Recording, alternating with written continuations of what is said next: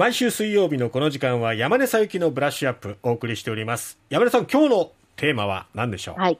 今日はですね、うんまあ、我らが飯塚の、えー麻生さんですね。はいはい、はい麻生、麻生太郎副総裁。まあ、いつも話題満載な閣下でありますけれども、えええーお正月もやってくれました。はい1月の15日ですね。まあ、はい飯塚で、あの、講演された時に、えちょっと閣下の発言読みますよ。えええはい少子化の一番大きな問題は、出産をする時の女性の年齢が高齢化しているからだ。初婚年齢30歳が普通だし、普通の子供を産むには体、複数の子供を産むには体力的な問題があるかもしれない。なんてことを言ったわけです。うんはい、まあ、ざっくり言うと、少子化は女子の結婚が遅いからなんだよね。うんと、まあ、うんこのね、センシティブな話題に、まあまあ、ねいつもながらにね、うん堂々たるご発言と。いや、ええもう、はいびっくり。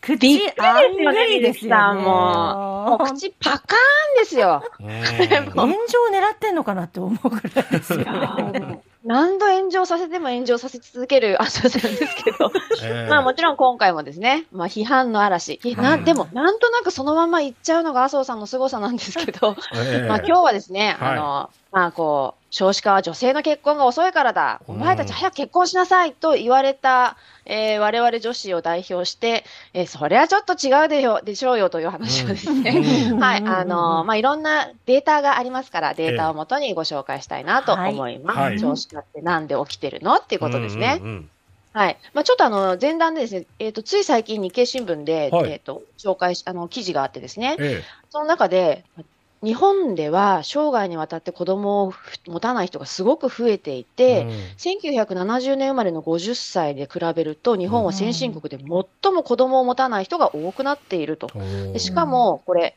えっと、50代ですね、結構数字がすごいんですよ、27%。うん。高いですね。高いです。まあうん。私もこの年代に近いんですけども、私自身も子供がいなくて、実は私の仲間も子供がいない女子はものすごくたくさんいます。うんあーなんか確かに実感にも合ってるなと思うんですけれども、うん。この数字がね、増え続けてるのは実は日本だけなんですよ。うん。で、あのー西欧諸国はですね、結構やっぱ対策が効いてて、子供の持たない人の勢いはね、収まっているんですよね。へでー、この数字とやっぱり相まっているのは、けあの子供いる人たちはまあそれなりに産んでるんですよね。うんその一人当たり産んでる人数はあまり変わんないんだよね、と。なんかそういう状況が、こう、ああ、なんかリアリティのある数字だなと思いながらですね。で、まあ日経新聞ですね、男女100 1000人にアンケートを取っています。うんで、少子化進んでる理由何だと思いますか？って1000人に聞いたらですね、ええ。なんと74.5%がうん。家計に余裕がないからって答えてるんですよ。家計に余裕がない。余裕がない。お金ないからうん。少子化進んでるんですよ。なんたって賃金が安いんだって言ってるわけです。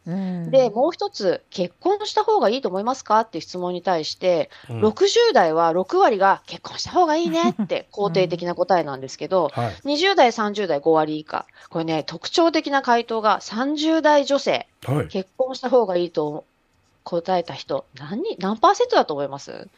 ええどうだろう。は半分ぐらい？いや、そうじゃないですか。3分。これね、わずか9%ですよ。うわ！30代女子、麻生さんがですよ、うん30代で結婚してて、それが遅いとか言われている我々30代女子、私たちの後輩たちは、ええ。わずか9%しか結婚した方がいいと思ってないんですよ。はあ。そうですか、これ。そうですよしかもやっぱり結婚が減ってる理由は、若年層の収入賃金が低いですよ。これが6割を超えている。もう結局お金ないからうん結婚できない、お金ないから子供を産めない。うんで、うんこの心配はより女性の方が強いですね。うん女性はやっぱりキャリアが分断されることに対しての不安。うん一回辞めたら働あの出産で仕事ができなくなる、給料が下がってしまったら、やっぱり子供は育てられないって強く思ってるんですようね。ね教育費は上がるばっかりだけど、こお金ないんだもんだってって。しかも私たち働いて、働いて仕事辞めたら、仕事休んだら給料減っちゃうじゃない。うん育てられないよ。ね深刻な問題ですよね、これね。だって、深刻ですねもう。子供一人育てるのうに、んなんだろう、もう家が建つんじゃないですか。いやいや、本当に。本当それぐらいの金額かかるわけじゃないですか。はいうん、本当に本当に。ねえ、おいそれと埋めないっうんていう方本当多いとにそうで、これってなんかですね、よく海外の話でデータでね、あの、引き合い出されて少子化のこといろいろ言われること多いんですけど、実はね、うん都道府県レベルのデータでもちょっと面白いものがあってですね、えうん女性の就業率が高い都道府県は出生率が高いんですよ。ほう。うんほうこれなんか、あ、な、ね、たったこのし小さい島国の中でも、うん女の子働いてたら子供を産むんだっていう。ううんん、だからやっぱりいかにこのお金があるかどうかっていうのが大事だし、うんやっぱりこう男性任せだと、やっぱり今の賃金帯賃金水準でやっていけないですよね。うん共働きは大前提。そうですそれはやっね。ぱり、うん、生きていくためという意味でもそうだし、うん。まあ、今の若い世代の人たちは、ちょっと私は今40代なので、うん。例えば出席番号が男子と女子で分かれて番号をつけられていた世代なんですよね、まだ。はいはいはい、そうでもねね、もう今の30代より下というのは、うん子供自体はずっと男女差なく育てられるわけですよ、小学校、うん中学校。で、社会に出たら途端にこう男女差に直面するわけですよね。うん。うん、その中で、なかなかやっぱり難しいって考えてしまう。そう、うん。働仕事面白いし、働きたい、このキャリア分断されるの嫌っていう気持ち、うん。分断されたらお金稼げなくなっちゃうから子供なんかとても育てられないよっていう気持ち、うん。こういうのが相まってるのが今の状況だろうなって思うんですよね。ね。うん、これあの、イギリスは出生率がすごく上がってきているんですけれども、イギリスのですね、 School of London Economics っていうあの経済学のですね、あの大学の研究データによると、えまあ、育児手当は出すだけじゃね、出生率は上がらないんだと。えうん。女性がその育児や出産の、ね、負担を負う状況を、まあ、女性ばかりが負う状況を改善して、うん。それこそ例えば男性の育児参加もそうだし、はい。働き方とか、その社会の社会通念みたいなところを変えていかなきゃダメなんですよっていうことをですね、うん。データとともに示していますね。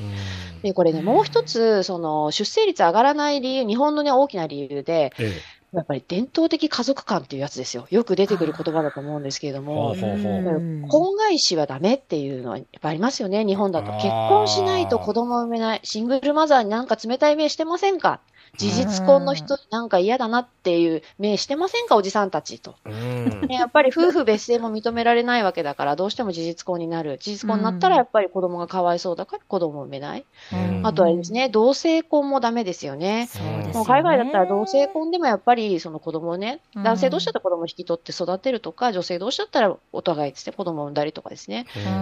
そういう寛容な、いろんな多様性に寛容な社会だと子供はね、どんどん増えるんですよ。ううんんそこで閣下に申し上げたい。おじさん、おじさんの常識に基づいた対策じゃもう私たち女子は子供を産めません。いやもうと強く言えてますね。本当そうですよね。そして自民党アベノミクスだぞと、うんアベノミクスで雇用増えたって言って、増えたのは非正規雇用ですよ。うん非正規雇用の人増えたら実質賃金めちゃくちゃ下がっちゃった。うんそしたら子供産めなくなっちゃうんですよ。うんね本当そうえ。だよねねえ本当。そんなになんか、な岸田さんはですね、うん。異次元の少子化対策やるとか言ってんですけど、うん。まあね、いつもと同じこと並んでんですよ。児童手当とか、うん。なんかこう、学童保育の支援拡充とか、働き方改革の推進みたいなですね。うん。同じことばっかり。ばっかりうん。言ってること合ってるけど、そこに、この本質的な問題を解決するほどの、こうまあじね、じ伝統的家族観の見直し、うん。こう社会とかこの世代間の思いの違いみたいなことを汲み取って、本気でやる、あの気ありますかと。うん。うん。若い世代の人たちが結婚してとか結婚しなくても子供を産んで産み育てようって思う気持ちにさせてくれてますかってうん。いうことをですね、うん。はい。閣下には強く申し上げたいですが、閣下の後ろにいる自民党の皆さん、うん。はい。明日ですね、あえ。えの、この、えー異次元の少子化対策について具体案を議論する初会合を開かれるんでですね、ええ。覚悟を見せてくれよと、女子代表で言いたいなと思います。そうですね。ね。まあ小倉担当大臣がそこの重責を担うことになりそうですけども。もう本当異次元って言うならね。言、っちゃってるからね異次元って。うん、もう。次元ですね。本当に常識を変えるぐらいの覚悟でやっぱり臨まないとうん。何にも変わりませんよ。本当そうですよね。今の時代をしっかり見つめた上で必要な対策、手を打ってほしいなと思いますね。本当にそう思います、心から。山根さんありがとうございました。ありがとうございましはい、あ。りがとうございました。日経エネルギーネクスト編集長の山根佐伯さんでした